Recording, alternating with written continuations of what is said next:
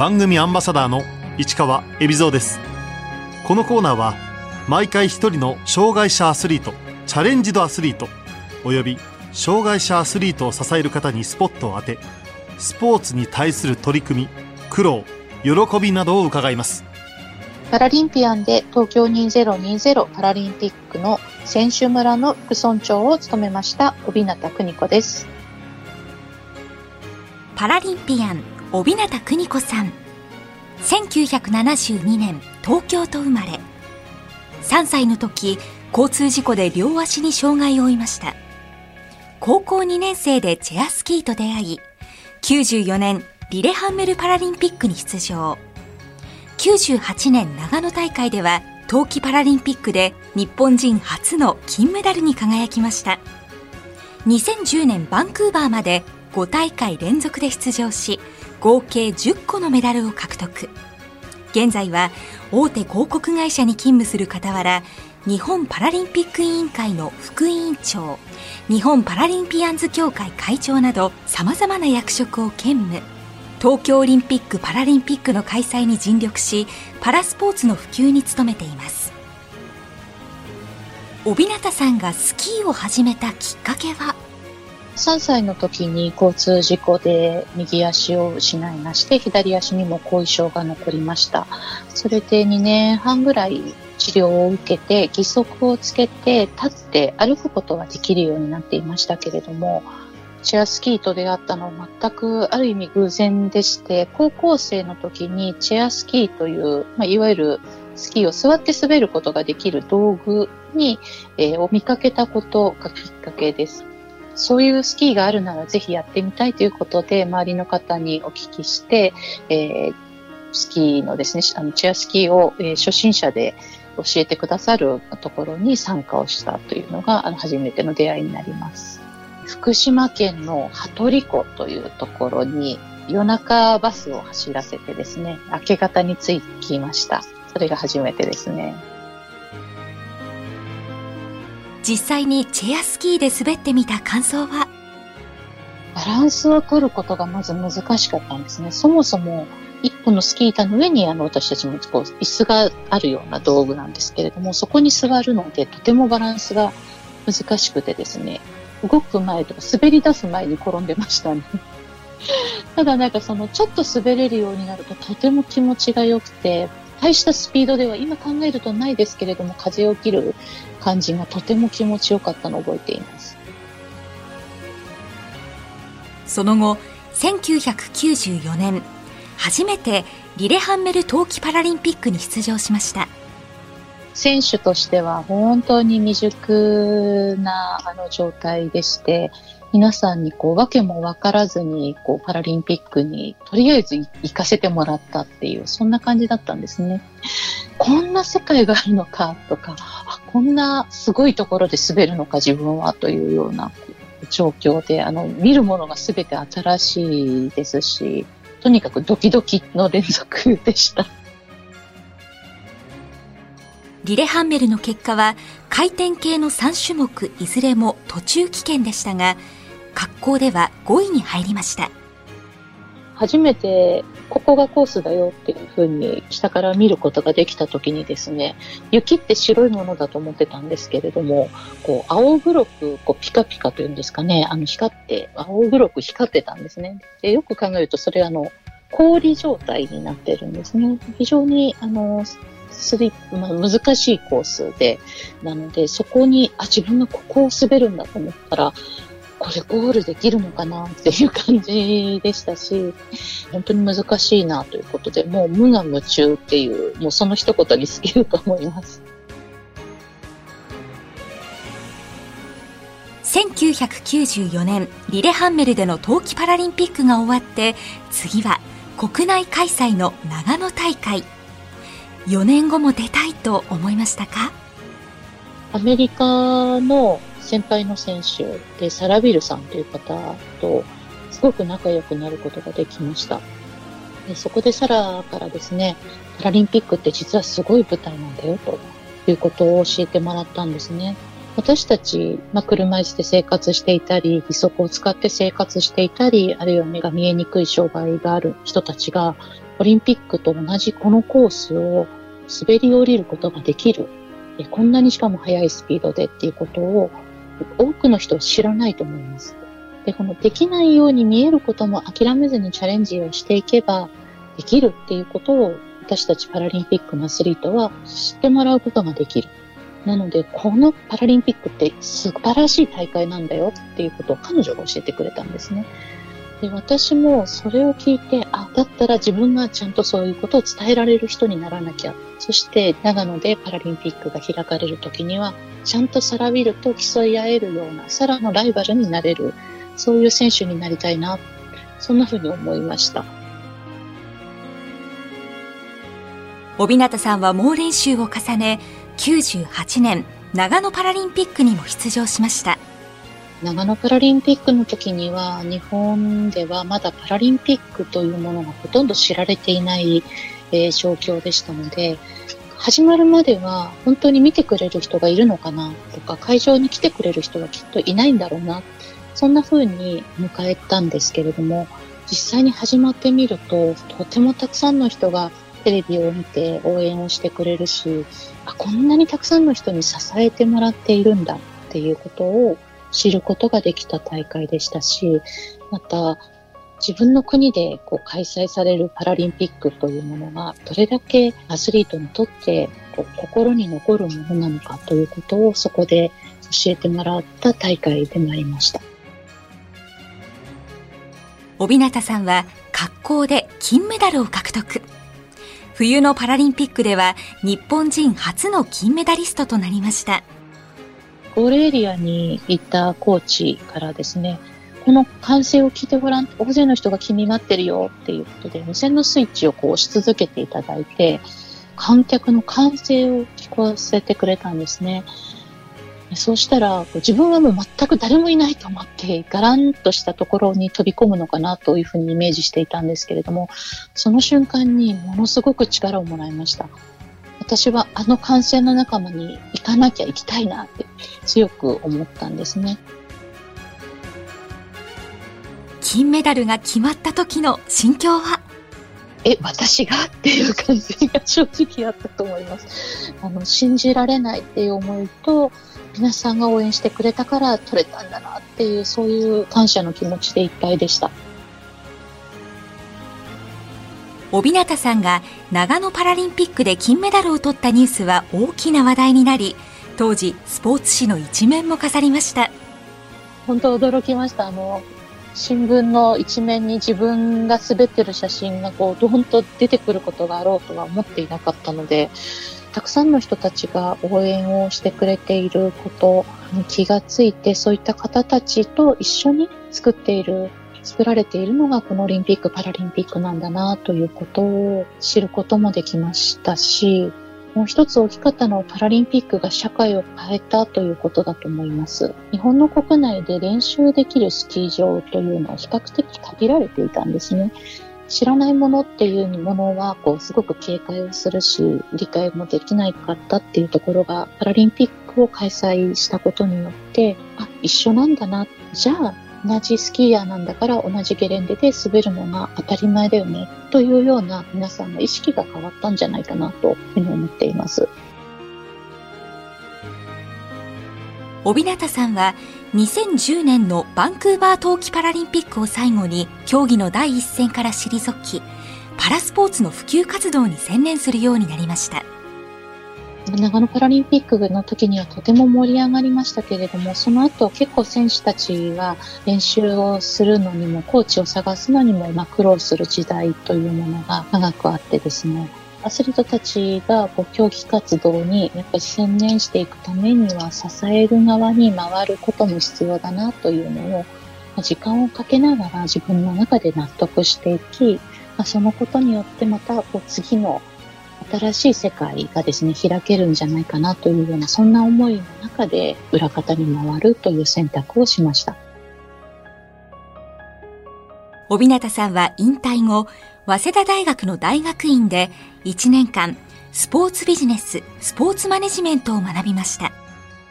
10年に引退をして、で2014年から日本障害者スキー連盟の理事をですね、引き受けしていく中で、どういうふうにスポーツビジネスって回っているのかなとかっていうことを、まあ、広くこう見ることができるようになり、まあ、同時に引退してから特にこうオリンピックの選手たちとですね、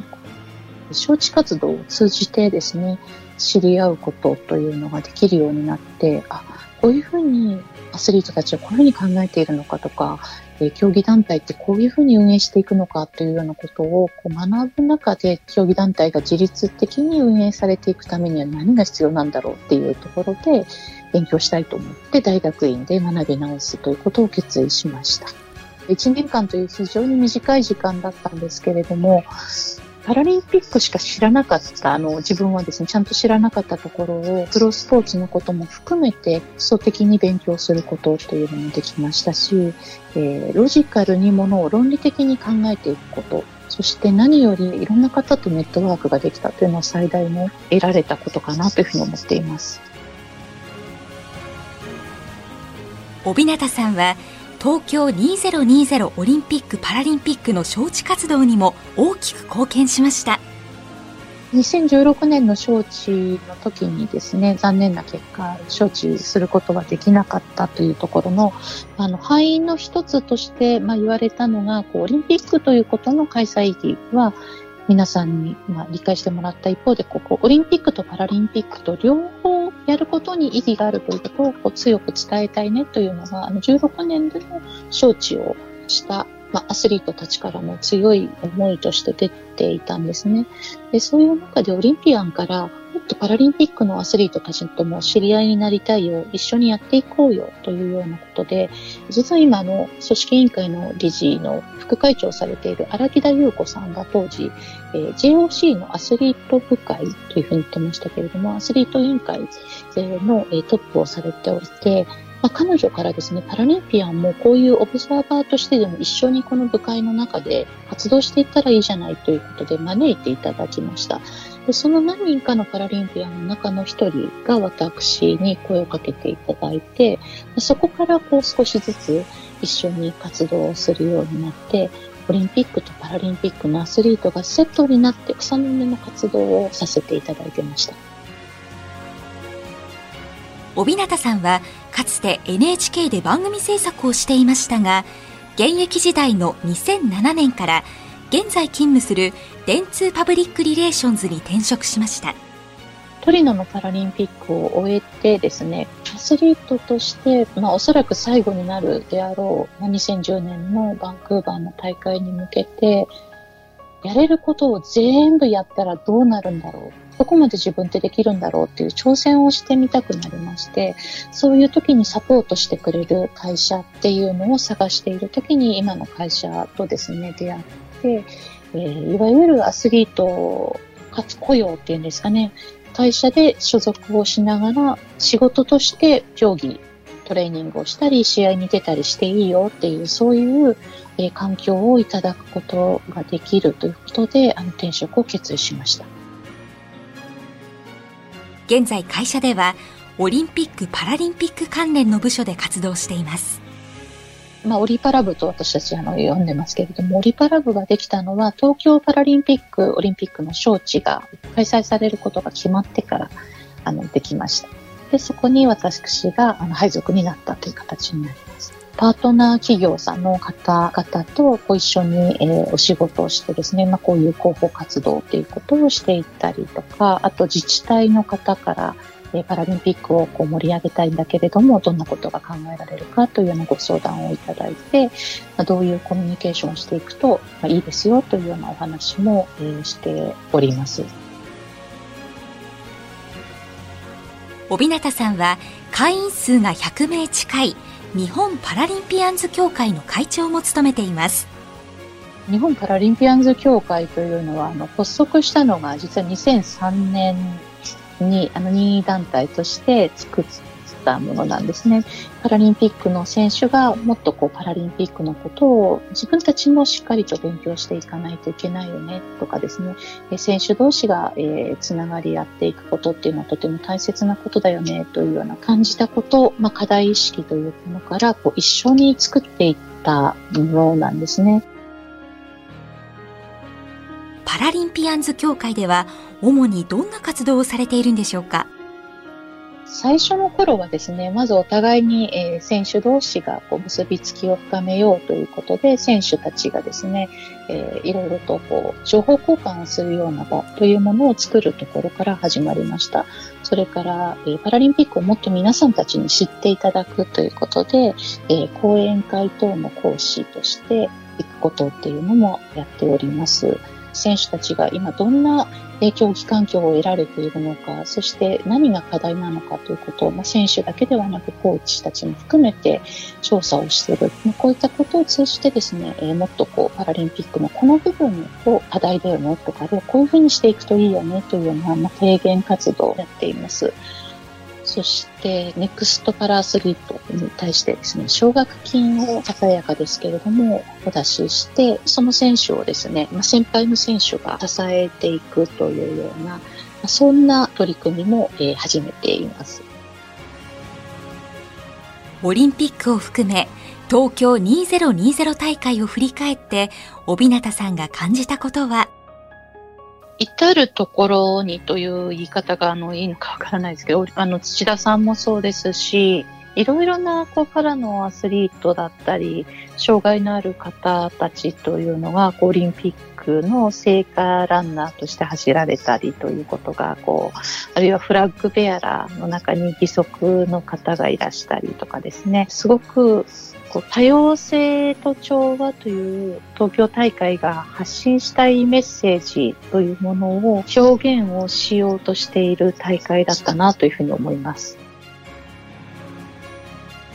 今回、オリンピックの開会式や聖火リレーにパラアスリートが参加するなど、オリンピック・パラリンピックの一体化が進みました。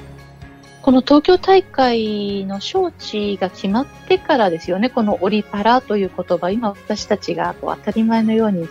こう聞いているこのオリパラフレーズですけれども、こういうことがこう、まあ、皆さんの耳に馴染んでいくまでに、まあ、7年、8年という時間が経ち、そしてこのオリパラということを一緒にやるということ、一つのこう一体となる、そこに障害があるとかないとか関係なく一緒にやっていくんだよ、一つの大きな国際イベントとしてやっていくんだよということがすごく表現され変わったなというふうには思ってます。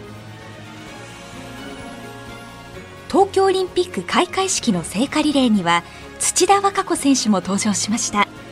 土田選手は帯名さんと同年代でもともとは冬の競技の選手です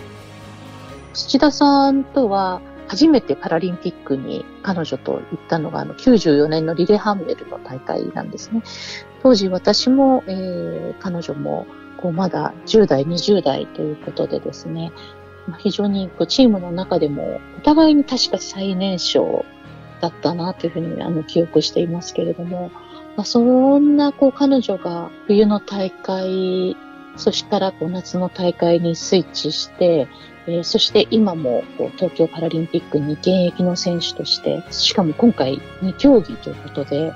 この長い期間、彼女がこう本当にアスリートとして取り組んでいるっていうところに、私はすごいなと思ってリスペクトしているんですね。今回は車椅子陸上の村岡桃佳選手やパラテコンドーの太田翔子選手など冬の選手が夏の大会へ参加することでも話題となりましたすごいなとアスリートとしては本当に難しいことにこうチャレンジしていて特に村岡選手は冬、夏、冬っていう両方の大会にこう両方チャレンジを続けている。こう弱音吐かずにやっていくことというのを見ていて、彼女は本当に強くなったなというふうに思いました。他の選手たちもいろんな形でこう夏から冬に、えー、種目を変えたり、あるいはまたもしかしたらじゃあ次、夏から今度冬の競技にもスイッチしよう。まあ、こういう動きっていうのが出てくると思うんですけれども、もうこれどんどんやってもらったらいいんじゃないかなというふうには思っています。今回の開催で東京は夏のパラリンピックを初めて2回行った年になりました。64年の東京と2020年の21年ですね、まあ、プラスワンの東京っていうのは比較できると思うんですね。そういったことをですね、こう客観的に見ることができる都市というのは東京しかないわけで、ハードのものもあると思いますし、人々の心、意識といったもの、え、そういったものにもどう変わるのかといったことをこう見ることができる、そういう意味で私たちとても貴重な経験をしているんではないかなというふうに思っています。帯名さんは大会期間中、パラリンピック選手村の副村長も務めました。入村式とかですね、選手が入った時に、こう、お迎えをして、一緒にこういろんなお祝いをしたりとかですね、イベントをやって歓迎するっていうことが副村長として大きな仕事だったんですけれども、このコロナの状況の中でなかなかこう対面でそういうイベントを行うことっていうのが難しくなって、今回はですね、オンラインでえ選手団の団長とえ村長や副村長、まあ、複数いるあの私たちが激励をしたりっていうことを、えー、パラリンピックの副村長としてはやらせていただきました。2013年に東京招致が決定したことでパラスポーツの認知度もこの8年間で大きく向上しましたすごくその変化というのはちょっとアスリートたちももしかしたらこう追いつけていないぐらいというんですかね。問題はこの後だと思います。東京パラリンピックが終わった後あの時だけは特別だったねっていう形でえなくなってしまうともったいないなというふうに思っているので、からのアスリートたちが、こう、社会に対して伝えられるメッセージといったものを、こう、今すごく聞いていただける、すごくありがたい状況になっているので、ここを引き続き、また、こう、彼らが、彼らなりに発信していく機会、えー、そして発信していくものに対して耳を傾けてもらえる、えー、そんな、えー、社会が、こう、つながっていくといいなというふうに願っています。来年3月に開催される冬の北京パラリンピックも半年後に控えています今スキーではどんな強化策が組まれているんでしょうか？まあ、日本障害者スキー連盟のチームというのはあの4競技3チームですねクロスカントリーとバイアスロンがあのノルディックという形で1チームになりますので3つあるんですけれどもそのうちのアルペンスキーチームは今海外遠征に行っております。そして、え、残りの2チームも秋、スキーができる場所で、え、雪上のトレーニングを行うということでですね、もうあの私たち冬季の、え、パラリンピックの、え、関係者にとってみると、今ってもう目の前にパラリンピックが来ている。え、そんな形でシーズン始めの感じ、状況になります。東京パラリンピックで車椅子陸上に挑戦した村岡桃佳選手は北京にもアルペンスキーの選手として出場が内定しています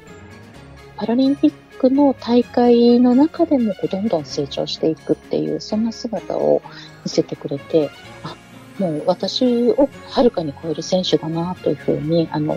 ピョンチャンの時に見ていたんですね。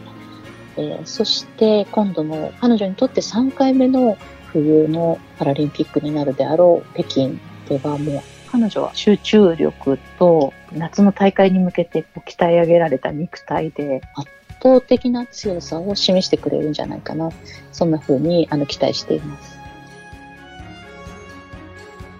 現役のパラスキーヤーでこれからぜひ注目してほしい選手は？アルペンスキーの高橋選手はキャラクター面白いです。あの、すごく真面目でいいキャラクターなんですけれども。パラアルペンスキー高橋康平選手。現在20歳の脳性麻痺の選手です。すごくあの体もですね、急成長して、今大学生なんですね。彼が立位の男子としては、久々にもしかしたらメダルを取ってくれるんじゃないかなというふうに期待している選手です。今月5日に閉幕した東京2020パラリンピック大会が終わってムーブメントも終わりにしないために必要なことは？一つはですね、とても大きかったことというのは、2014年にこのパラスポーツが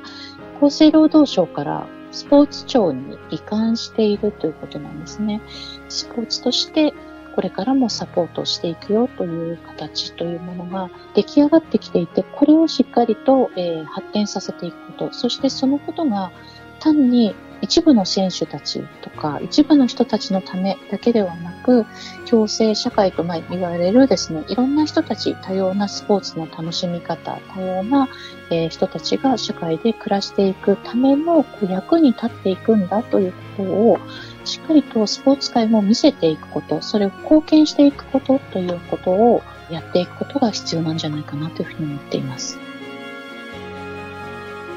パラリンピック開催は共生社会実現に目を向けてもらうきっかけにもなりました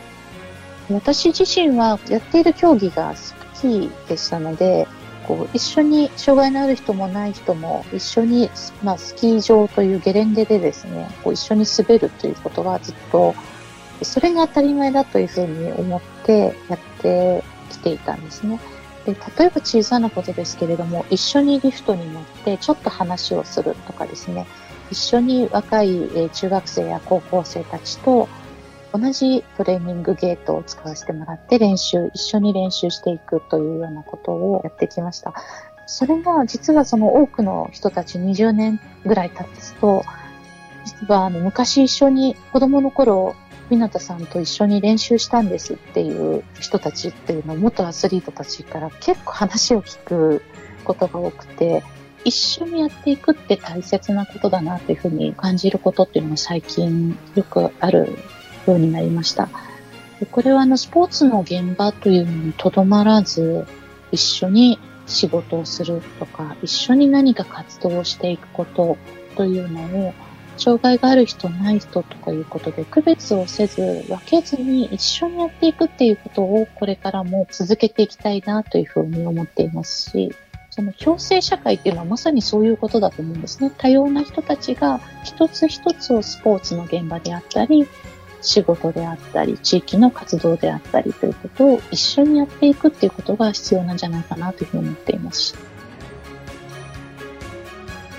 改めて帯名さんにとってパラスポーツの魅力とは？可能性をどんどん広げていくということかな。パラスポーツの魅力は一見ちょっと難しいかもしれない、できないかもしれないというふうに思ったことも、実はこうやってみるとできるようになること、何か困難なものかもしれないと思った時に立ち向かう、そんなこう、ヒントを得てもらえるかもしれないそれがパラスポーツの魅力じゃないかなというふうに思っています。